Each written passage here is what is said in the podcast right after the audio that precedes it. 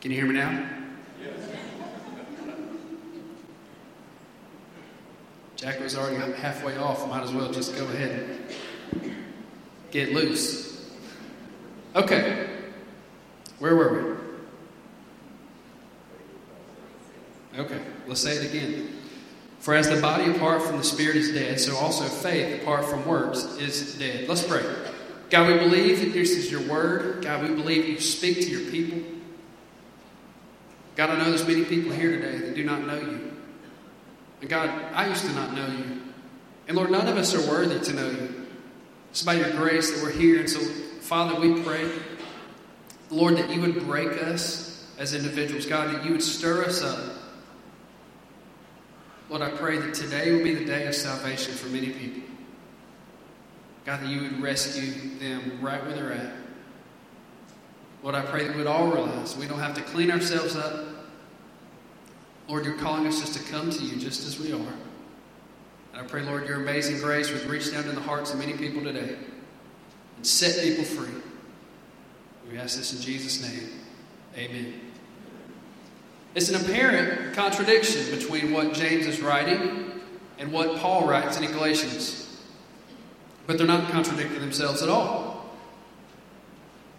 Paul is concerned with faith that saves, with salvation. James is helping believers realize that saving faith goes to work. Galatians chapter 2 verse 16 says, "We know that a person is not justified by works of the law, but through faith in Jesus Christ. So we also have believed in Christ Jesus in order to be justified by faith in Christ and not by works of the law. Because by works of the law, no one will be justified." Romans chapter 3 says, "For we hold that one is justified by faith apart from works of the law." So Paul explains the works of the Mosaic law will not save anyone. Only genuine faith in Christ will justify us. The gospel saves us. James is not talking about the works of the law, but the faith that saves will produce good works. So Paul and James are in perfect harmony. The key is knowing Christ and having him live inside of you. And if you do that, if you surrender, you become a Christian, you have the Spirit of God, and if you're walking in the Spirit, guess what? You will do good works. It's a fruit of the Spirit, good works is. For we are his workmanship created in Christ Jesus for good works, which God prepared beforehand so that we would walk in them. Ephesians chapter 2, verse 10. The fruit of the Spirit. Many of you have heard this before. The evidence of salvation is a life filled with what? Love, joy, peace, gentleness, kindness, self control. That is a Christian. If you have a mean spirit the majority of your life, if you cannot ever control your tongue, if you are not ever kind, patient, faithful, gentle, friend, you probably do not know Jesus.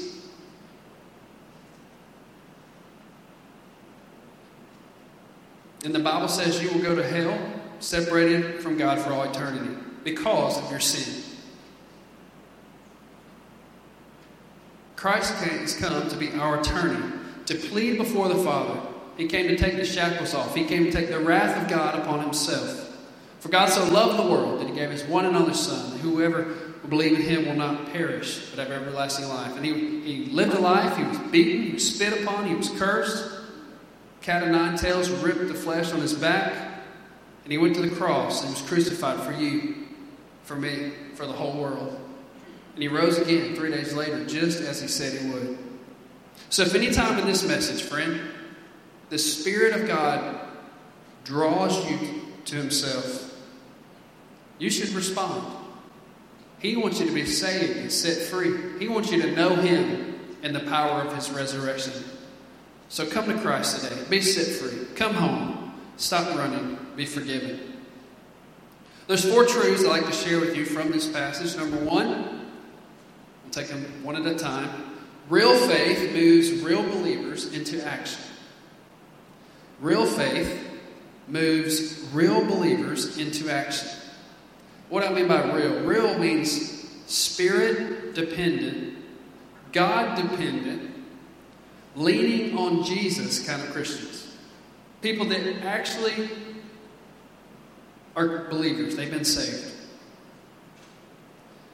Many people walk around saying they know God, but they do not possess salvation. Jesus said, You will recognize them by their fruits. Are grapes gathered from thorn bushes, or figs from thistles? So every healthy tree bears good fruit, and every deceased tree bears bad fruit. Jesus said that people will recognize us by our fruit if we know Him. Did you know that there are pastors today that are not saved? That are lost as they can be? They know all about God, but they have never repented and put their personal faith in Christ. They're Sunday school teachers today. They're going to split hell wide open because they don't know Jesus as their personal Savior. Do you know Christ today? Jesus said, On that day, many will say to me, Lord, Lord, did we not prophesy in your name? And cast out demons in your name, and do mighty works in your name? Then I will declare to them, I never knew you. Depart from me, you workers of lawlessness. Faith in God moves our feet to action. If someone is naked and has no food, James is saying, we as believers have an obligation to clothe them and feed them. You can't just say, be warm and be filled. That's just lip service. See, we have the right spiritual vocabulary, but not the commitment. All talk and no action many times. That happens in my life most of the time. There's a video I want to share with you about Ted Hearn.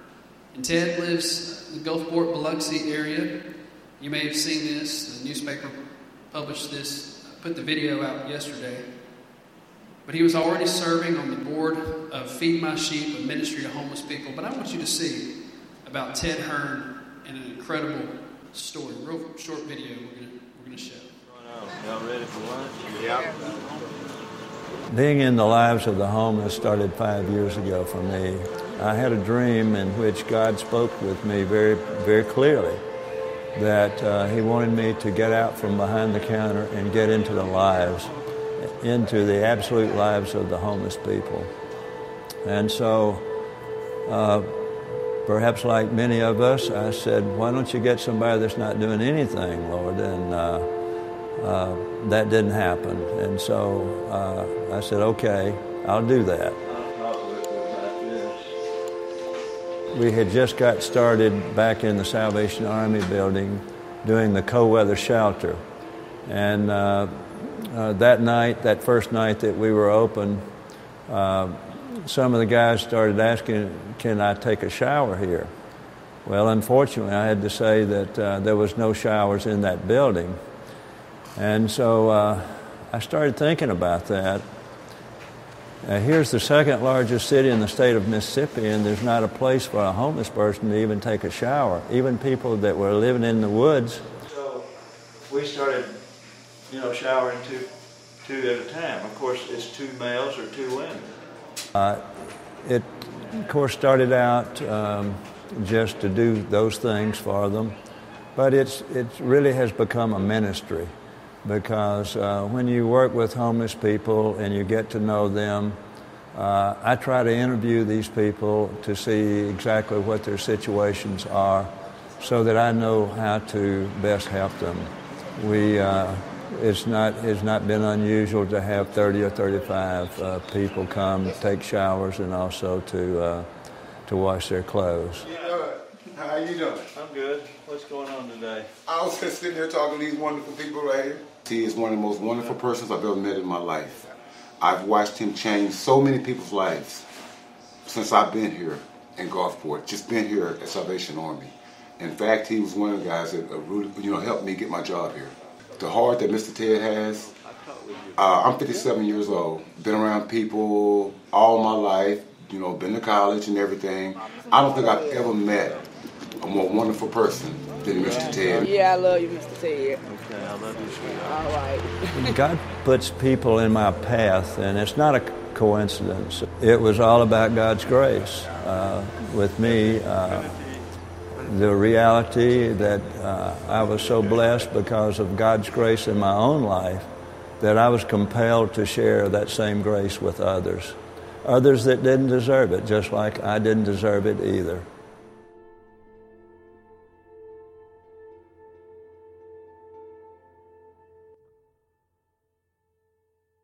You see that, and obviously you're probably stirred. You should be but your first thought may be that, oh, you know, who's this 80, by the way, 84 years old, Mr. Ted. And you see this and you think, well, that's great. You know, he just has a heart for people. I'll tell you something about this man. He is a brigadier general. In case you did not know, you can't go any higher than that in the United States military.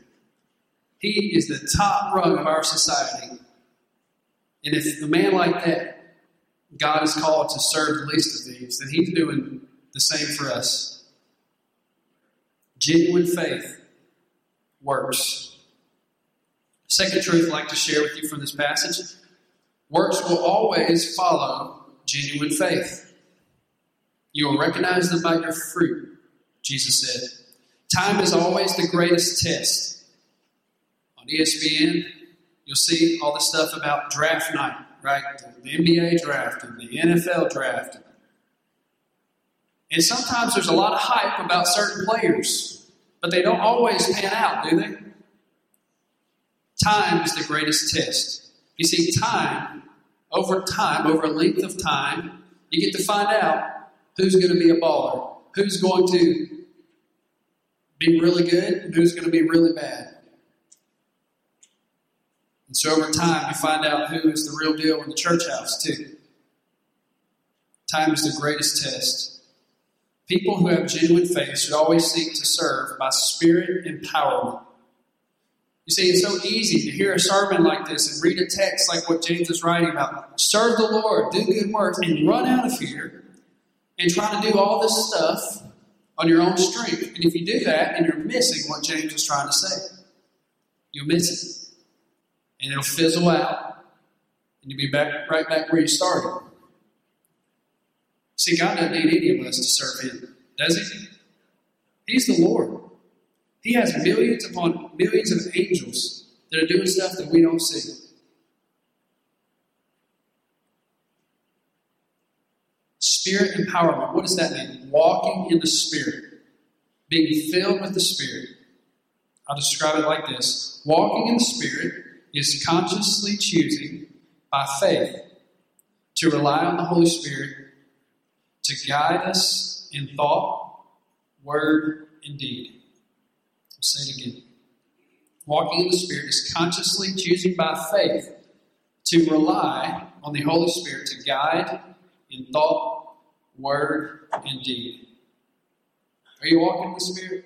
Are you relying on the Lord inside of you? Philippians 2.13 says, For it is God who is at work in you. Who's at work? Yourself? No. God is at work in you, both to will and to work. This is the Bible. Philippians 2, verse 13. For it is God who is at work in you, both to will and to work for his good pleasure. So the key is surrendering and letting the Lord lead you day by day. Walking with God. Is this a picture of your life? Most of the American believers have not tapped into 1%, I believe, of the power within because we are so infatuated by what we can do on our own effort. And we will never experience what God can do if we're always blinded by what we can do. You know, when Jesus gave the Great Commission in Matthew 28, go make disciples of all nations, go to all, we looked at a few weeks ago, ethnic groups, tell every people group, make disciples.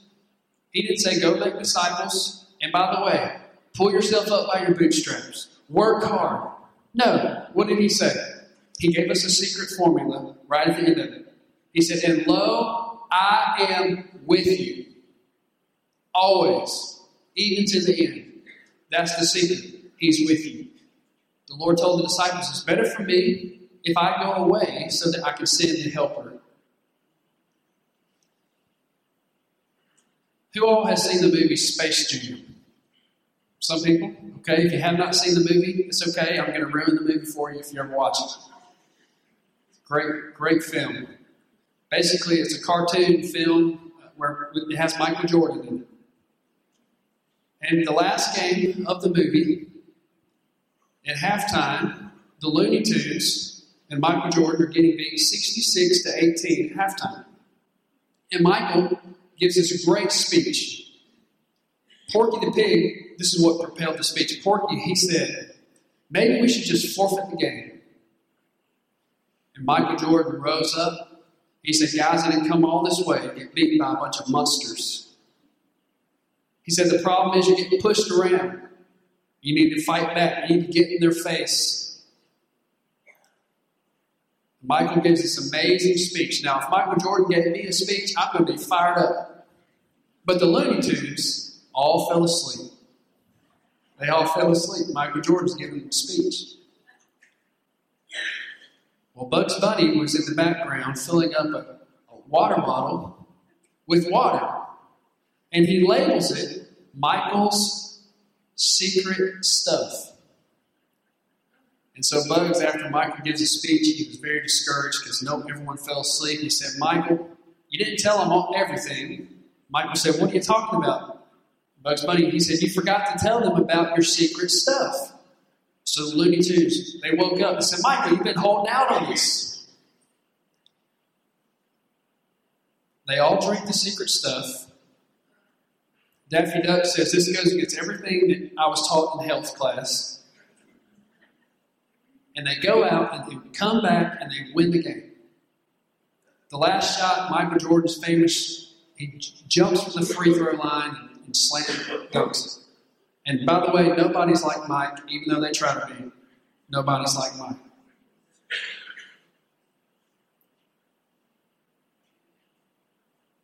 You see, the secret stuff that they drank, that didn't make a difference. What made a difference? They started believing that they had it in them. It was already inside of them. It was already there. They just had to believe. And I believe that's who we are as American believers. We already have the Spirit of Almighty God living inside of us. But we don't believe it. We don't activate that power because we our faith is so much in ourselves. And that's not at all what the Lord had in mind when He said, Go and make disciples. Paul called the reality, the reality of the Spirit inside of us a great mystery. Christ in us, the hope of glory. Jesus wishes to live His life through us. When we experience this, we experience the abundant life in Christ. Have you, have you ever felt that before? That peace that surpasses, that supernatural power. Have you ever said words that you, you, afterwards you thought, God said that, I had nothing to do with it? Have you ever been there? During your week when God just orchestrates something and there's no way to explain it except for the Lord? And if you try telling your friends, they'll think you're fruitcake. They'll think, ooh, been at the church a little too long, right? Do you know about God's secret stuff? The Holy Spirit? Have you experienced it? The word for helper that Jesus used, parakletos, it means intercessor, consoler, advocate, comforter, encourager. I have an illustration I'd like to share quickly. It's really kind of cheesy, so you're just going to have to. This is a glove. See it? Now, this glove was designed to work. Okay, it was created with that in mind to, to work, to be able to pick up stuff and hammer stuff and chop firewood. Now, if we put this glove here and say, okay, glove, go to work, what's going to happen? Nothing. Glove, go do something productive with your life. Nothing's going to happen. Well, maybe we say, well, this glove, it needs some fellowship. Let's give this glove some fellowship. Here's another glove. A little more frou frou. It's my wife's, not mine. This glove needs some fellowship. Here, let's give let's give some multicultural fellowship. Okay? Now, glove, go to work. Nothing. Why? Because this glove was designed to have a hand inside of it. And many of us trying to serve the Lord apart from the Holy Spirit, we're just like this glove. Jesus said, You can do nothing apart from me. And he meant that when he said it. But if you put a hand inside this glove, you can do lots of things.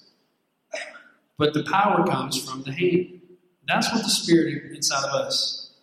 And many times, the Spirit in us is trying to go this direction, and we're trying to go the other. And that's why some people today, Christians in the house, that your life is so miserable, is because you're trying to go one direction, and the Lord inside of you wants you to go in a different direction.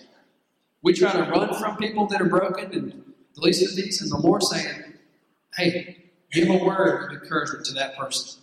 Hey, stop telling people just to be filled and buy them some food.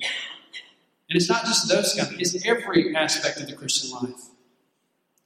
Third truth I'd like to share from this passage works apart from faith and spirit empowerment are unsustainable. Works apart from faith and spirit empowerment are unsustainable. How many efforts and missions, and mission trips started out only to fizzle out right after they began? I have seen churches spend thousands upon thousands of dollars. I'm talking a lot of moolah to go for one week to the other side of the world to serve, but it's all just social gospel stuff. It's all these good works, which we should do good works, but we must do them in Jesus' name. We must also be sharing the gospel. This is why we do good works, is because of Christ. Because eternity is a lot more important. Now understand, you've got to feed a man if you starve him before you can share the gospel. So that's not what I'm saying. Don't feed him first. But there's a healthy balance that has to take place. And any look at Hollywood, for example. How many things probably many people in Hollywood have started only to fizzle out? And time is the true test. It's easy to walk out of here today motivated to go serve. I want to encourage you to slow down, walk by the Spirit. As God gives you opportunity, He gives you a peace to go forward. Serve, and don't serve for man or woman, serve for the Lord, unto the Lord. If we walk in the Spirit, let God lead us as an individual. We'll see great mighty things this week. You see, in the New Testament, book of Acts, you didn't see a ton of programs by the early church for people to serve. What did they do? Well, they prayed, and then they divided up, and they went out and they conquered. They went out sharing the gospel. They went into the workplace, into the market, into the home, and them as individuals were serving. They were serving the community, they were serving one another, they were serving the Lord. See, if we all together, if, if all, I don't know how many people are in here, 250, 300 people, if we started walking down Main Street together, number one, we're going to terrify a bunch of people. And number two, we're really not going to be able to do that much together. But if we divide up this week and go different places, we can cover a lot of states. We can even cover a lot of countries. We can cover a lot of square miles, taking the light of the gospel into the darkness. So the true question today is Are you born again? The second question is Are you walking in the Spirit? I say it like this to think more about walking because it's so tied to being dependent upon Christ. Faith is the special ingredient needed to activate our consciousness of the reality of Christ in us. So James is saying faith, real faith, has feet to it. Real faith serves. Real faith cares about people. Real faith pursues the Lord. So the key to the Christian life is resting in Christ letting Him do the work. Last truth I'll share. Faith apart from works is dead. And works apart from faith is dead. That's the last verse we read in chapter 2, verse 26. For as the body apart from the spirit is dead, so also faith apart from works is dead. So genuine faith produces good works. Good works apart from genuine faith is vanity. It's pointless It may help somebody on one day, but it's really not going to help them over a long period of time. John Calvin, Calvin says a great quote It is faith alone that justifies, but faith that justifies is never alone.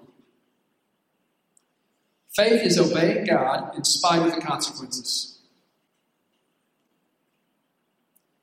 James gives a, basically two illustrations. First, he shares about Abraham in Genesis 22, offering of Isaac. John MacArthur says Isaac was probably at least 20 years old. You know, we see in the Sunday school coloring book, little kid. Most scholars would say he was, you know, at least 15, 20. We don't really know for certain. Some scholars say he was 30. And so Isaac was a man. He was strong enough to resist Abraham. And he also willingly went. That's faith. That was a lot of faith by Abraham and Isaac to go to that mountain. And they went three days' journey. They had a donkey and two men. They said, You guys stay at the bottom. And Abraham said something fascinating. He said, We will come back to you. Why? Because he had a whole lot of faith. You see, he knew that God had said, God had spoken, that the Lord would bless the nations through his son.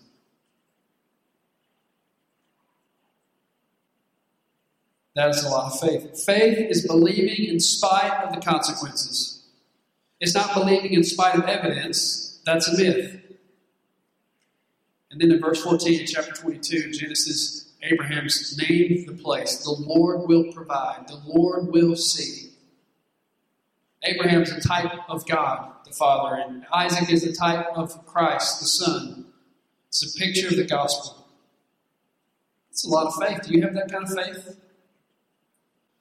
Rahab is another illustration James uses. She was a prostitute, she was a Gentile. She risked her life to hide the spies, to save God's people, to help God's people. And her actions verify her faith.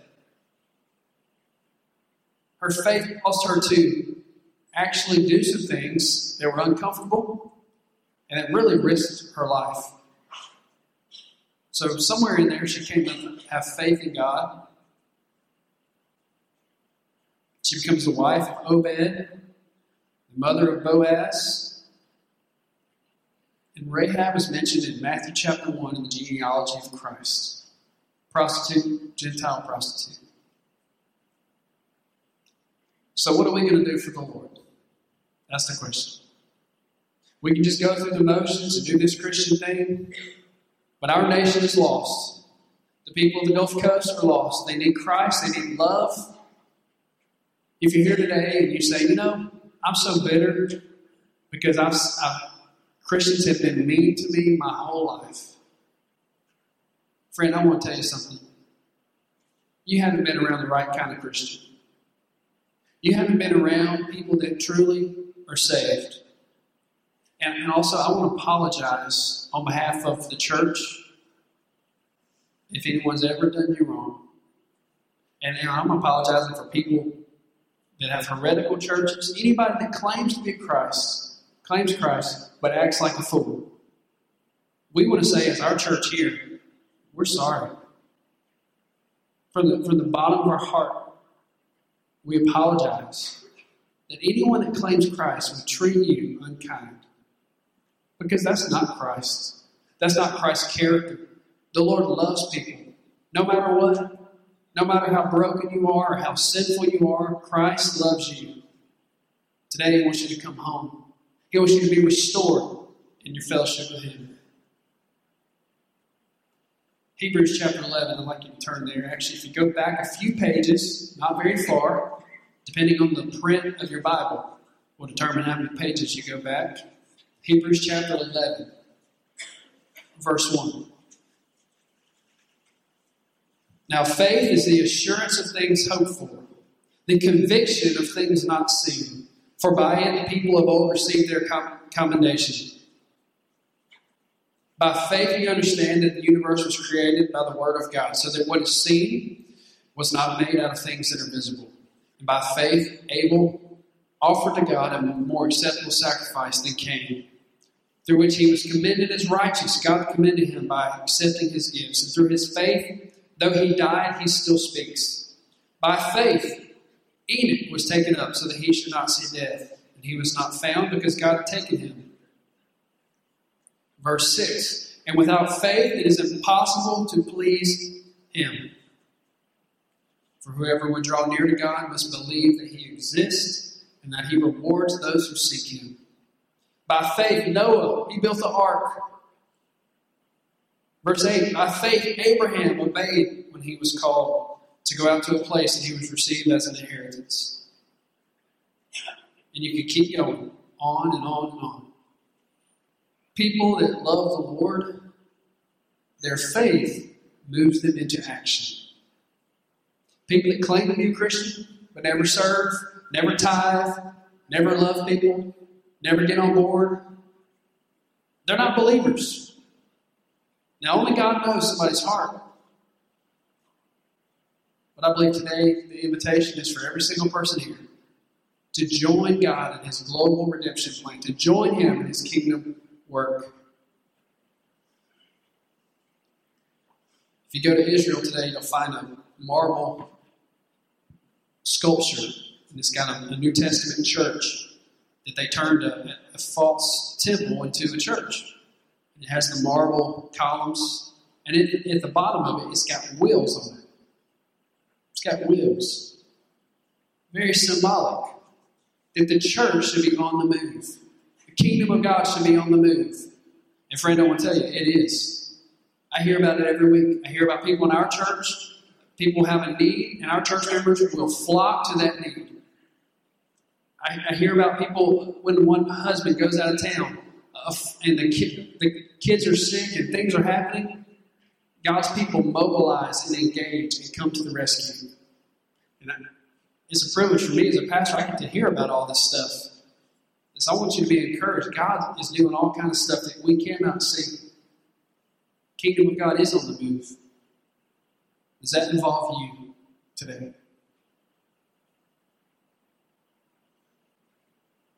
Maybe today you found your identity and your satisfaction in your works. And if that's the case, then that's not true faith either. And you need to repent of that. You say, Lord, I apologize that my identity has become what I've been wrapped up in what I can do for you rather than what you did for me on the cross. So today, you respond as God leads. If you don't know Christ, the invitation is open. You come to Christ. If you don't know what to say or what to pray, we'd love to pray with you to help you lead you to Jesus. Let's pray.